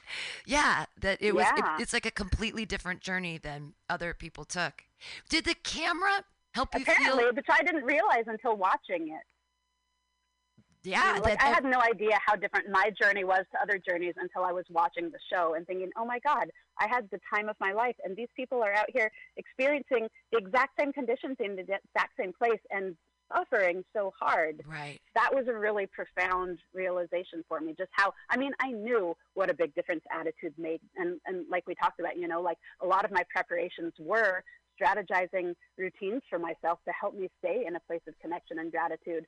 But it wasn't until watching other journeys, you know, other folks on my same season, that I really got on a deeper level how profound a difference that was. It must have, it must have killed you to watch Jordan sit there and complain and be like, oh, I'm starving with two hundred pounds of moose. Look at this. I thought that was so funny, but it didn't. I mean, my interpretation of it wasn't that he was complaining as much as that the show was choosing to ah. take those moments out of his footage okay. to make it seem like he and I were neck and neck. Right. Um, so, you know, I have enough experience in knowing how many things I filmed and the things that they chose to show of my things in a way that misrepresented my journey, that I believe that that is what they were doing with, with him too. Sure. Not misrepresented, but just, you know, picking and choosing to give a certain impression. Right, to um, get the story that I they wanted. I knew that Jordan was nowhere near as poorly off. Yeah, exactly. Yeah, because they're, I mean, they are, it is a T V show and they are creating a story. Did you, did the camera become like a friend to you? Did you, when you were t- oh, absolutely. So it was like, yeah. it's, because it, it feels like you're talking to me when I'm watching, or talking to us, mm-hmm. or, you know, the audience. Yeah, no, I was very aware of that. And, you know, and I don't know how different the sense of isolation would have been if I didn't have that relationship with the camera. I mean, and again, so much of my intention was around showing something beautiful to the world. That was a big part of my mission. And so in that way, I engaged with the audience perhaps more than other folks might have, because I wanted to draw you in. I wanted, you know, I know that a lot of these shows kind of what they do is like, look at this person and all their survivor skills, and they're, they're such a badass, and you know, and like put you on a pedestal, pedestal, and that that's not what I wanted. I wanted the viewers to identify with me and see themselves out there yeah. and doing the same thing, and give them that experience. And so I engaged with the camera in that way, and and you know, to me, the camera was an audience that I was talking to, and I think that that did a lot for my, you know, mental health out there, because while I knew that obviously you weren't actually there and interacting with me and it wasn't in real time, I also knew that I was going to be sharing this. And so that kept me feeling like I was still part of human community as well as the wild community out there, even though yeah. it wasn't actually true at the time. Um, and so, yeah, so you... the camera, you know, it was a mixed blessing. Obviously it was where a lot of my time and energy went, and a lot of that felt wasted because they showed so little of my footage. But at the same time, the camera absolutely was a companion yeah. and um, kept me aware of the companionship of the whole world of humans that were out there and eventually going to be sharing this with me. And you shared a lot of really personal stuff. I was um, specifically very connected to when you were talking about the money versus not the money, and what do you want to do, and the self-care on those last days. And you were talking about what you would do with the money, and that you've made relationships, you've made choices for your career and for your life that haven't included other things that you would consider, like adopting, and all of that whole monologue section. I was just like, wow, I felt like, oh, same thing, the sacrificing of femininity to, to try to get ahead in a certain way, and then you look back and you're in your forties and it's like, what did I do? I don't have a kid. Anyways, I don't know if that's where you're coming, but that's what I felt from it. Like, and I felt that for me, I was like, oh God, I'm forty, I'm forty-five, and look at my choices, and I'm not going to have a kid, and wouldn't it be great to adopt, but I don't have the money to do that. And like, how do you share with the world and feel like you have things to share? And then there are choices that you made, so those aren't the opportunities that you get, and et cetera. So I felt like really connected to that. And then also when you're talking about your mom and all that stuff and your childhood, and I know they put that into, you know, create a character for you. Um, but do you mm-hmm. feel like the character that they put out, does that, do you feel represented? Do you feel like they got you, or do you feel like, well, they tried? Yeah, that's a great question. Um, the things that you're referring to, yes. And it's interesting because I still was really, so there's a bunch, a bunch to say about that. One is that they really encouraged us to be really vulnerable and talk about, you know, what was true for us emotionally. And part of my choice to do that was, was that. And I think that you often see people, you know, a lot of things up for people and processing a lot of your life choices. And that was true for me too. But also it was particularly specific advice of one friend who is a friend who has done the show before. I actually have a lot of friends who have done this because those are kind of the circles that I, that I move in. And he told me, you know, like, this journey is so intense that you, it's really hard to do just for yourself. And you want to find something, you know, a goal that's about someone that you love or something that you love or are really attached to, to make the journey bigger than yourself. And, And so that's part of what prompted that conversation, was my looking to that. And certainly in terms of finances, you know, I'm a person who has chosen to live under the poverty line for most of my life because I've just always prioritized different things. I've prioritized freedom and, you know, being able to have wild adventures over financial security. And that's fine. But one of the goals that would make, you know, pushing it to get a bunch of money worth it would be something like being able to adopt, because again, you know, I wanted a family so bad for so much of my life and have had a lot of angst around that not happening. At the same time, it feels representative of like my life before Alone, and not as much now, because I had a lot of time to think about and process those choices while I was out there, and recognizing that like, I'm so grateful to have the life that I have and the opportunities that I've had. And had I had a family, I probably wouldn't have gone out on Alone. And that was the most amazing experience of my entire life. And I wouldn't trade it for anything yeah. right now. And, you know, I made those choices from the authentic place that I was in when those choices were up for me. So how would I go back and change that now? So I processed a lot of my regrets while I was out there. And so when I came back out, and saw that footage, I was thinking, that doesn't represent me. Mm. But the truth is that it did represent me at one time, just not as much anymore because things have shifted. And I would also say that I'm I'm someone who has dealt with a lot of sorrow and angst around not having had a family, but I don't think that I am a person who really, like, I'm a person with a very positive, forward-thinking attitude and not someone who tends to go into, like, woe is me places. Right. And so I feel like focusing on that maybe painted me a little bit more in that light. Um, but it definitely, I mean, anyone who knows me knows that, knows that it's true that, like, not having had a family has been one of my major sorrows in life. So that's accurate. The part that really bothered me that feels less accurate is when they talked about um, they they did some uh, some careful editing mm. to create some sentences that I didn't actually speak. Wow. And that was really frustrating. And that is really disappointing that, you know, to hear. I've never... Because you filmed yeah, so much and the, stuff. The one place that that was true, yeah. They, they had me say at one point towards the very end, I've never had enough money to eat well, and that's why I'm here. And that is, like, nauseating to Ooh. me to hear, because that's not true. And I felt like it painted a very different picture of who I am. And um, and it basically made me say that I was there for the money because I was desperate for money because I don't have enough money to eat otherwise, which is absurd. Um, and it is definitely true that I have lived on a lot less money than, you know, like well under the poverty line, and that that has affected some of my food choices in terms of, like, being able to buy all of the healthiest organic food and whatever I want all the time. And yet the way they made it say that is, like, that I've been so poor that I'm starving, and that that was my motivation for being on the show. And that was, like, a complete one eighty and the furthest thing from the truth. So in that way, I felt very misrepresented. And, um, you know, I've had people write me saying, like, oh my gosh, I'm so sorry. I hope you can afford to eat now. And I'm just like, oh God. my God, that's awful. And, you know, I think that overall, you know, that one part, so they, they do interviews with you before you go, when you come back, and when they come and do medical checks. And sometimes they use that, those audio clips, and overlay it onto your time out as if it's what you're saying in the moment. Sure. And that's what happened with that clip. And it wasn't, that was, that was a moment when I, like, went out to the lake to sing this beautiful song of hope and joy.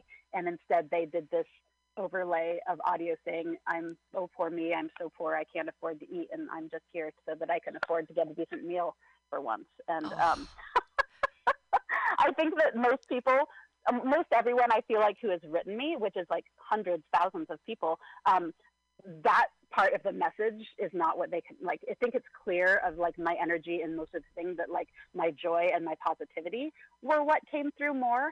And the contrast of that one sentence was, um, you know, was big enough that they don't even see that as part of my journey, it seems like, most people who write. And I hope that that's true. Yeah. Um, but yeah, that was, that's a sore spot for me. That's the one major sore spot for me. And, um, and with the whole fair enough. Um, I, yeah. Kat, Kat Plank is a person, she wanted to ask a question. Um, your master's degree is in what? And uh, she says environmental science. Environmental oh, science. Sorry, I'll let you finish. Oh no! So she said mm-hmm. she's personally curious about your background, so environmental science, and it's obvious that you have mad skills that are extremely niche. Um, but how did you decide to learn those kinds of skills? And so I guess it would be when you were when you were nineteen, or was it when you were younger even? That you you already said at the beginning you went into a, a, a skills program, a wilderness program when you were nineteen. Was that when you started this journey into ancestral skills, or was it before that that you had a great interest, even like as a young child? Yeah, that's a great question. Definitely as a young child, um, I was always super fascinated, like all of my favorite books, you know, like I had a book about Ishi when I was a kid, and all of the Little House books, and Laura Ingalls um, Wilder's story, and Island of the Blue Dolphins, like those were the books that I loved, and, you know, Hatchet and that kind of thing. So I was obsessed with these things as a kid, and like all of my childhood games were me as Karana on the land. Like I would pick red clover blossoms and, you know, put them in a hole in the ground because I was saving up food for the winter. You know, that was that was what I was obsessed with. But I didn't think that those things were, you know, I thought that that was from the past and not something that was available to me. So, um, so I, you know, I always did a lot of things with my hands. I was into sewing and knitting and crocheting and that kind of thing, and like the handcrafts that were available to me. But I didn't really have other avenues. Um, you know, like I grew up in a rural place, but you know, we weren't we weren't. we grew strawberries and we grew a small garden, but, you know, we weren't like harvesting wild food or anything. This wasn't in my, this wasn't in my background and how I was raised up. Um, but I was always looking for that stuff. And when I was, um, I think a freshman or a sophomore, I think a sophomore in college, and I went to school for biology and environmental studies. So like a deep connection to the natural world was always a part of me. And my parents were both outdoor people. My dad was a, an endurance runner doing hundred mile trail runs, and my mom was a backpacker and in the Sierra Club. So I spent a lot of time hiking and, you know, out in wild places as a kid. Um, But it was when I was a sophomore in college that a friend of mine gave me a book, um, The Tracker by Tom Brown Junior, um, where he kind of talks about using these skills and his childhood um, coming into relationship with the land. And that was really inspiring to me. And so when I wanted to do a field course one summer, I specifically looked for one um, that might have some some of those skills, and found um, found one that had instructors who had taught some ancestral skills. And so I chose the course based on that. And that's not what the, the focus of the course was, but it was a big focus for me because that was where my interest laid. Um, and then they told me about a skills gathering that they had been to that was all focused on ancestral skills. And so I went to that, and that was um, when I was nineteen. And so that was what really showed me that, in fact, this was something that was still available, that people were still doing. And then from that point on, I just threw myself into it wholeheartedly, and definitely kind of had like fantasies about running off naked into the wilderness, you know, with just my knife and living there forevermore. And um, my first gathering was when I was introduced to buckskin clothing, and that completely changed my life and became my biggest goal, was to, you know, learn to tan hides and make clothing for myself. And um, so, yeah, from that point on, anytime I wasn't in school, I was I was out in the woods by myself doing skilled stuff, um, or going to gatherings whenever I could, and spending summers on some land in Idaho with a bunch of folks who were teaching and practicing skills, and, you know, organizing Stone Age trips and harvesting wild food, and just, you know, learning as much as I could in every possible way. Um, and, you know, then I had then I had a period in my early twenties where I kind of where I was in, involved in a relationship and with my first husband, and um, that wasn't really the life that he wanted to live. And I felt like I ended up compromising a lot on how, how I was living for, for love, you know, for that relationship. And um, that was how I ended up in grad school, actually, was kind of trying, like, not, not being happy in the normal working world. And I was working, you know, interesting jobs. I was doing environmental ed and working as a naturalist in a state park and doing cool stuff, but it just wasn't me. It wasn't the life that I wanted. I wanted something so much more wild and rugged, and um, really had this period of feeling like I compromised so much of myself and lost myself and became really deeply depressed and um, even suicidal. We have and, like the um, same story. It's dripping and- me out. But keep going. Wow. Yeah, yeah. It's a, I think it's a common one. Um, so, yeah, so I spent a lot of my twenties compromising on what I wanted to do. And then eventually um, I was in grad school when I kind of, I don't know, like came to a place where I realized that, like, my soul was dying, and I couldn't, I couldn't do what I was doing anymore, and ended up, you know, leaving my husband, quitting grad school. I, I had enough credits to get my degree, but I quit my thesis, so I ended up graduating with a non-thesis science degree, which means you can't really work in academia. You can do a lot of other things, but you're not going to ever go on to be a professor or anything, um, or a researcher. But um, but I, it was pretty clear that I didn't want to anyway at that point. So yeah, so I ended up, you know, quitting grad school, leaving my husband, and moving away from my, like, you know, easy house outside of town, and running off to Northern Ontario um, with someone that I met at a friend's wedding who was about to go out on this crazy journey, and um, living up there for a while until the Canadian government kicked us out. And from that moment on, just really absolutely devoted to living my life and not compromising on that again, and living a much wilder, less conventional life. Um, but yeah, I've, I came to that through compromising and trying to, you know, quote, be normal and live a normal life for a while, and just being absolutely miserable and feeling trapped. And, um, yeah. And you, you gave know, up learned, the safety. Learned the hard way. You gave up the safety for your gave truth. Gave up the safety for sure. Yeah. Yeah. Ah, I did yeah. the same thing. I was married for a long time, and, and I left him, and all. It's very, very similar story. Very depressed, trying to, blah, blah, and now I do what I want. Yay! So I'm glad that you. Yeah, I have, and like, I think it's it's been gratifying because, yeah. Oh, I just have a, I have a couple more questions for you because we've been going for an hour and I don't want to take up too much of your time because you're so awesome. But I mean, I, I want to take up all of your time, but I don't. I also don't want to, you know. So finish your thing and then I have like two more questions. Oh, I was just going to say that at the time, I think it was hard, you know, it was like quite devastating for my husband. We're still very good friends. He's a wonderful man. But, you know, I think at the time he never really believed me about why I was dissatisfied and how I said I wanted to live. Um, and, you know, because I was not doing those things. I had been compromising. So it's like, yeah, you say that, but, but I think now, and especially after Alone, now he's like, okay, yeah, I, I get it now. I get the, what you were saying all along of what you actually needed and wanted. Yeah, it makes more sense now. seventy-three so it's gratifying days. In that way, but like, yeah. Uh, so have you ever thought of going back to your Arctic Peninsula, like during the summer? I would love to. Yeah, yeah, no, I love to. I mean, once once I have a little bit more space in my life, that is definitely um, a, very much a goal. I intend I intend to do so. I also intend to spend some time on that lake, places where one can actually catch fish and just gorge on trout. Yeah, I saw those beautiful fish. Um, okay, so yeah. My last question, it might be totally inappropriate, but, and I can cut it out of the interview if you want.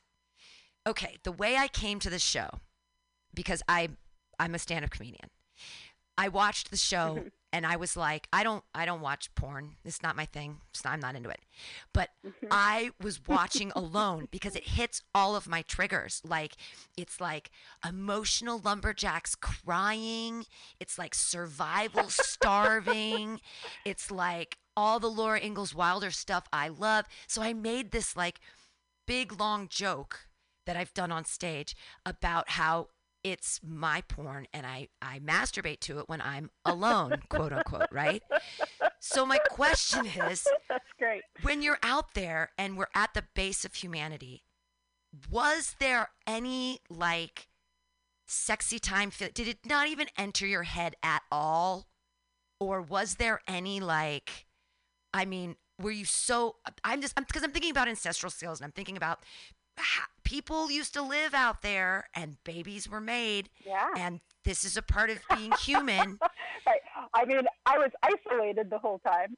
Um, but yeah, yeah, no, for sure. I mean, I don't, I, I think probably differently than you experience it. Cause to me, it's my norm. You know, I think that often things that people eroticize are things that are like outside of their norm and therefore exciting. And so in that way, that, that experience wasn't, but there is definitely something about that, like that primal energy of being out on, you know, in a wild place and um, experience things in this way. It's very, you know, it's very physical. It's very rooted in the body, and it's, you know, the like life and death and like getting down to the nitty gritty of life. And sure, there's there's a sexual energy in there, and uh, and yeah, no, that like towards the end, where I had been starving. And just so you know, like I tend to be kind of a no holds barred kind of person. I'm I'm pretty um I'm a pretty open book, so this doesn't feel inappropriate.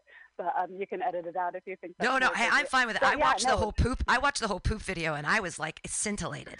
Like I watched right. the whole twenty-two yeah, minute poop yeah. video. I was like, all right. right. I mean, yeah, no, I tend to just talk about the stuff that he's talking about, so whatever. But yeah, no, I mean, I would say that like that. Uh, there wasn't like more sexual energy for me out there than there would be otherwise, but it wasn't absent um, until towards the end when I had been really starving for a long freaking time. Because, you know, like starting to digest your own muscles kind of takes it out of you. Right, right. There's actually a moment where when they were out for a medical check and uh, I, I somehow, like this happens to me where I will say something and not realize the connotation of it afterwards. But there was something where I like invited one of the people to spend the night in my cabin with me, one, which like obviously it was not going to happen. But like, and, and the, the film people were kind of like, ooh, should we like be present for this conversation? And then I was like, oh, that did sound like that, didn't it? But uh, you want to spend the night but, um, in my yeah, that, wilderness that cabin? I think it was like just after I had made the bed or something. They're like, oh, yeah, that looks pretty cozy. And I'm like, heck yeah, it is. You know, try it out. Um, something like that. But I always I always laughed, but everybody was like, everybody turned a little bit red after that. Yeah. Oh, that's well, I, this has been amazing. Can you like plug Buckskin Revolution? Give us your website, your YouTube, what you you know, how people can, like, do you have a book? Can have you read? Have you written a book yet? When's your book coming out? Like, um, I have. I have several book projects in the works right now.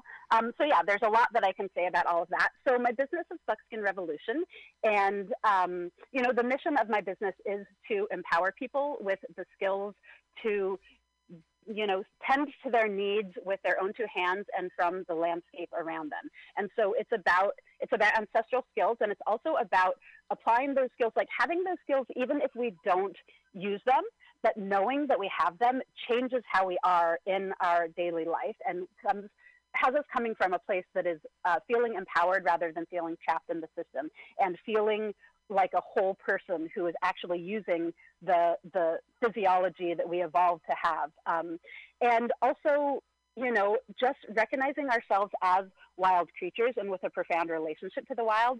So having things in our daily lives, whatever they might be, that remind us of our connection to landscapes outside. You know, you might not need to go out and forage your own food every day, but could you have a little, you know, a buckskin bag hanging on your wall where you know that it came from a wild creature, and therefore it's kind of an anchor for the wild in your life, even if you're living in an apartment building in the Bronx, you know, wherever you find yourself, can you, can you integrate a little bit of the wild into your life?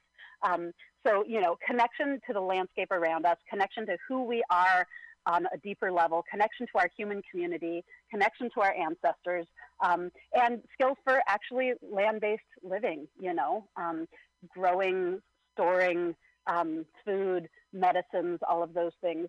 So, um, and part of my mission really is to spread those as far and wide as I can. And that's why I've been focusing more on, um, you know, videos and online courses and writing recently. And I, you know, have traveled around the country teaching this stuff for the past several decades.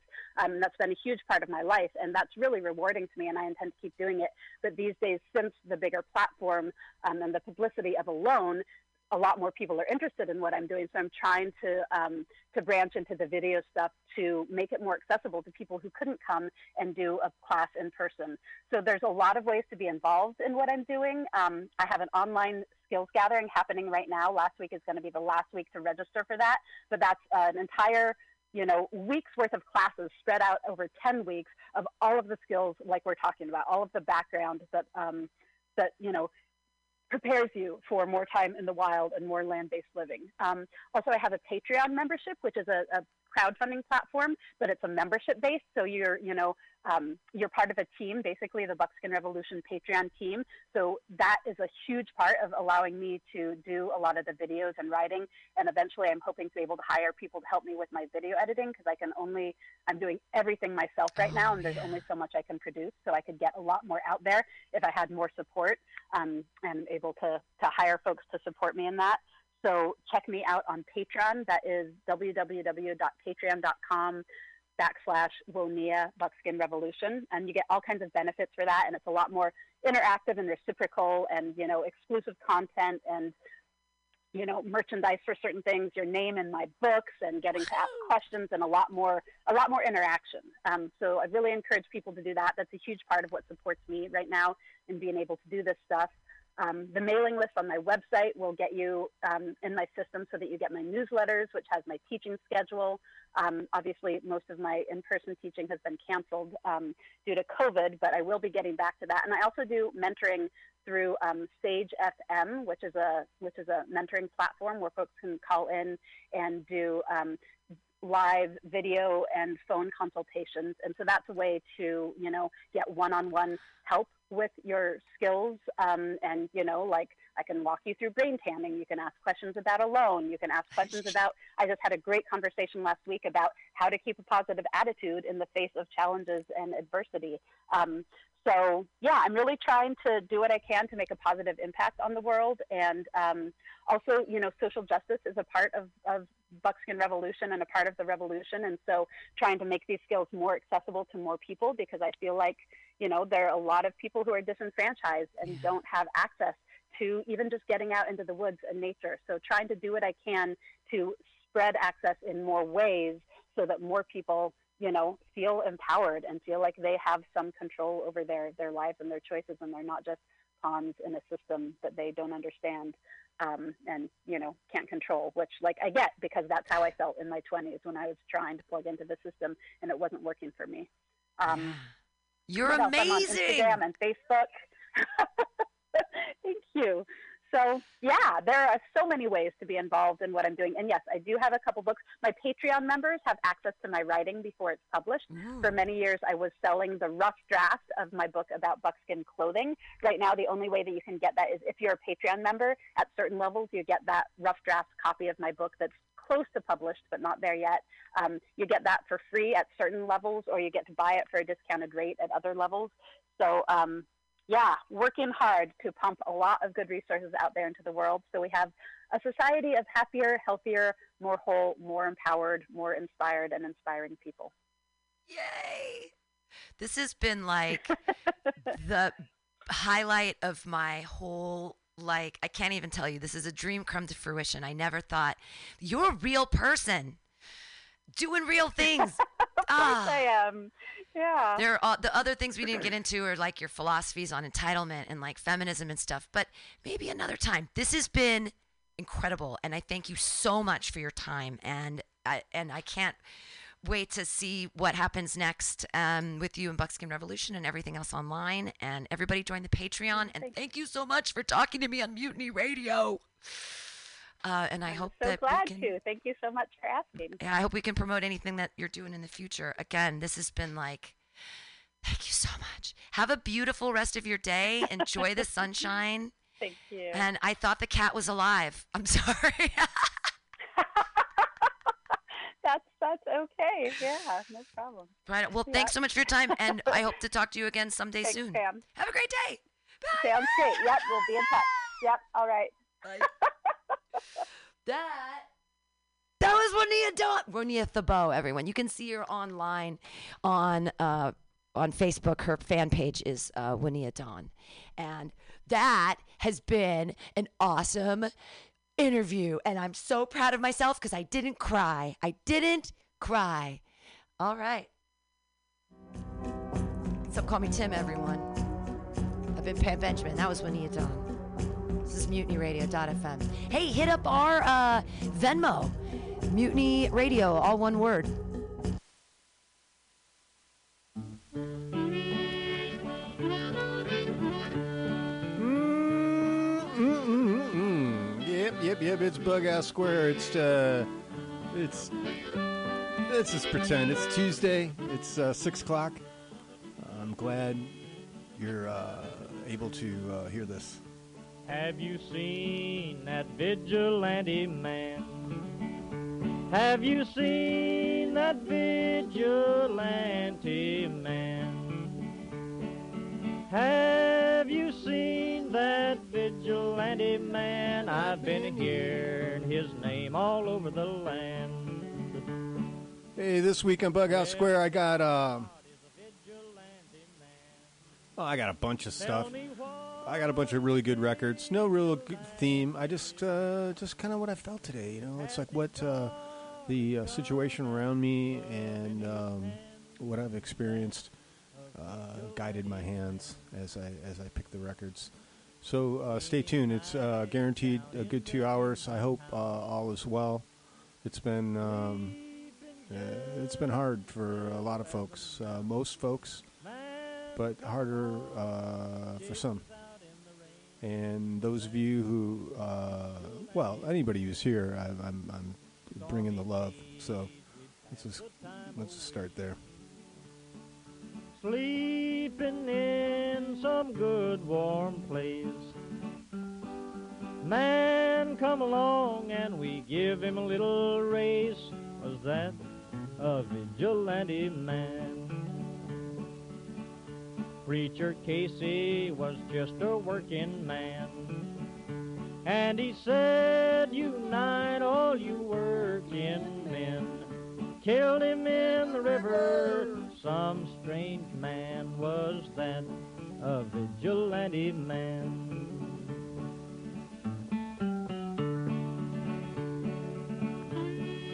Thank you.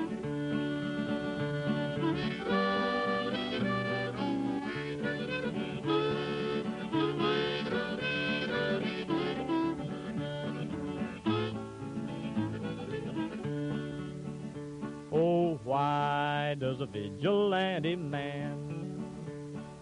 Why does a vigilante man carry that sawed-off shotgun in his hand? Would he shoot his brother, his brother and, sister and sister down? I rambled around from town to town. I rambled around from town to town.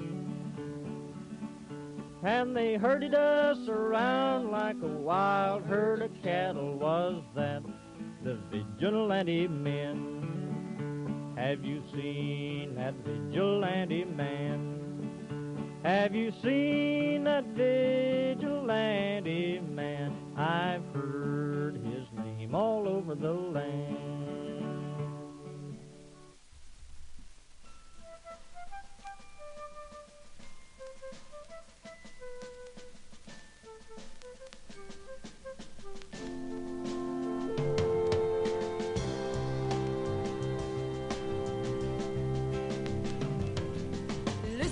Children, to a story that was written long ago, about a kingdom on a mountain and the valley far below.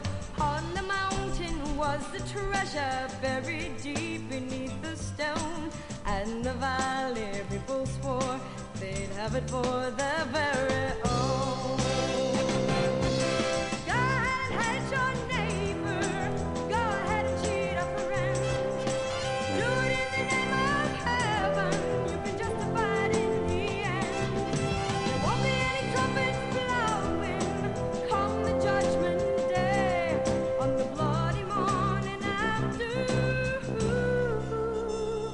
One tin soldier rides away.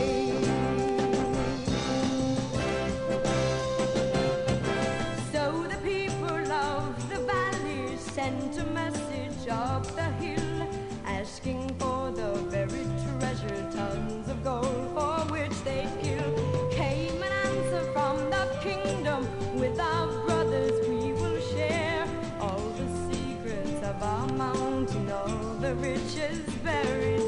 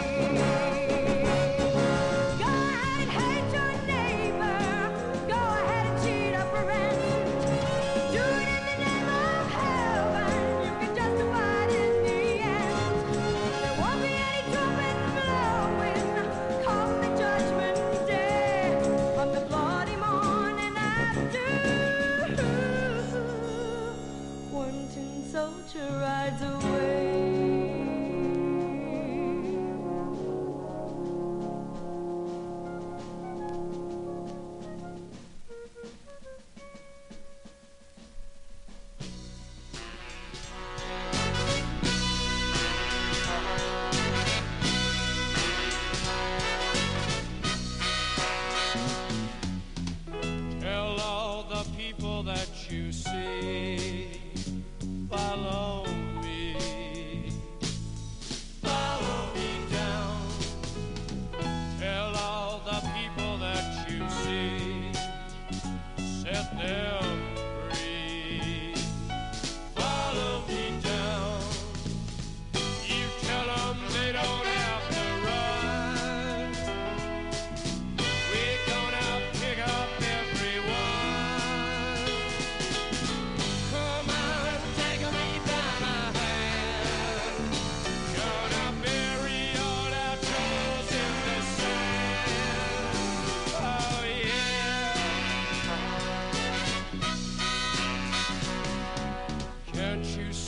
the wonder at your feet.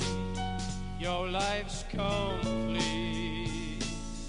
Follow me down. Can't you see me growing? Get your guns. The time has come to follow me down. Follow me across the sea where milky babies seem to be. Molded, flowing revelry with the one that set them free. Tell all the people that you see. It's just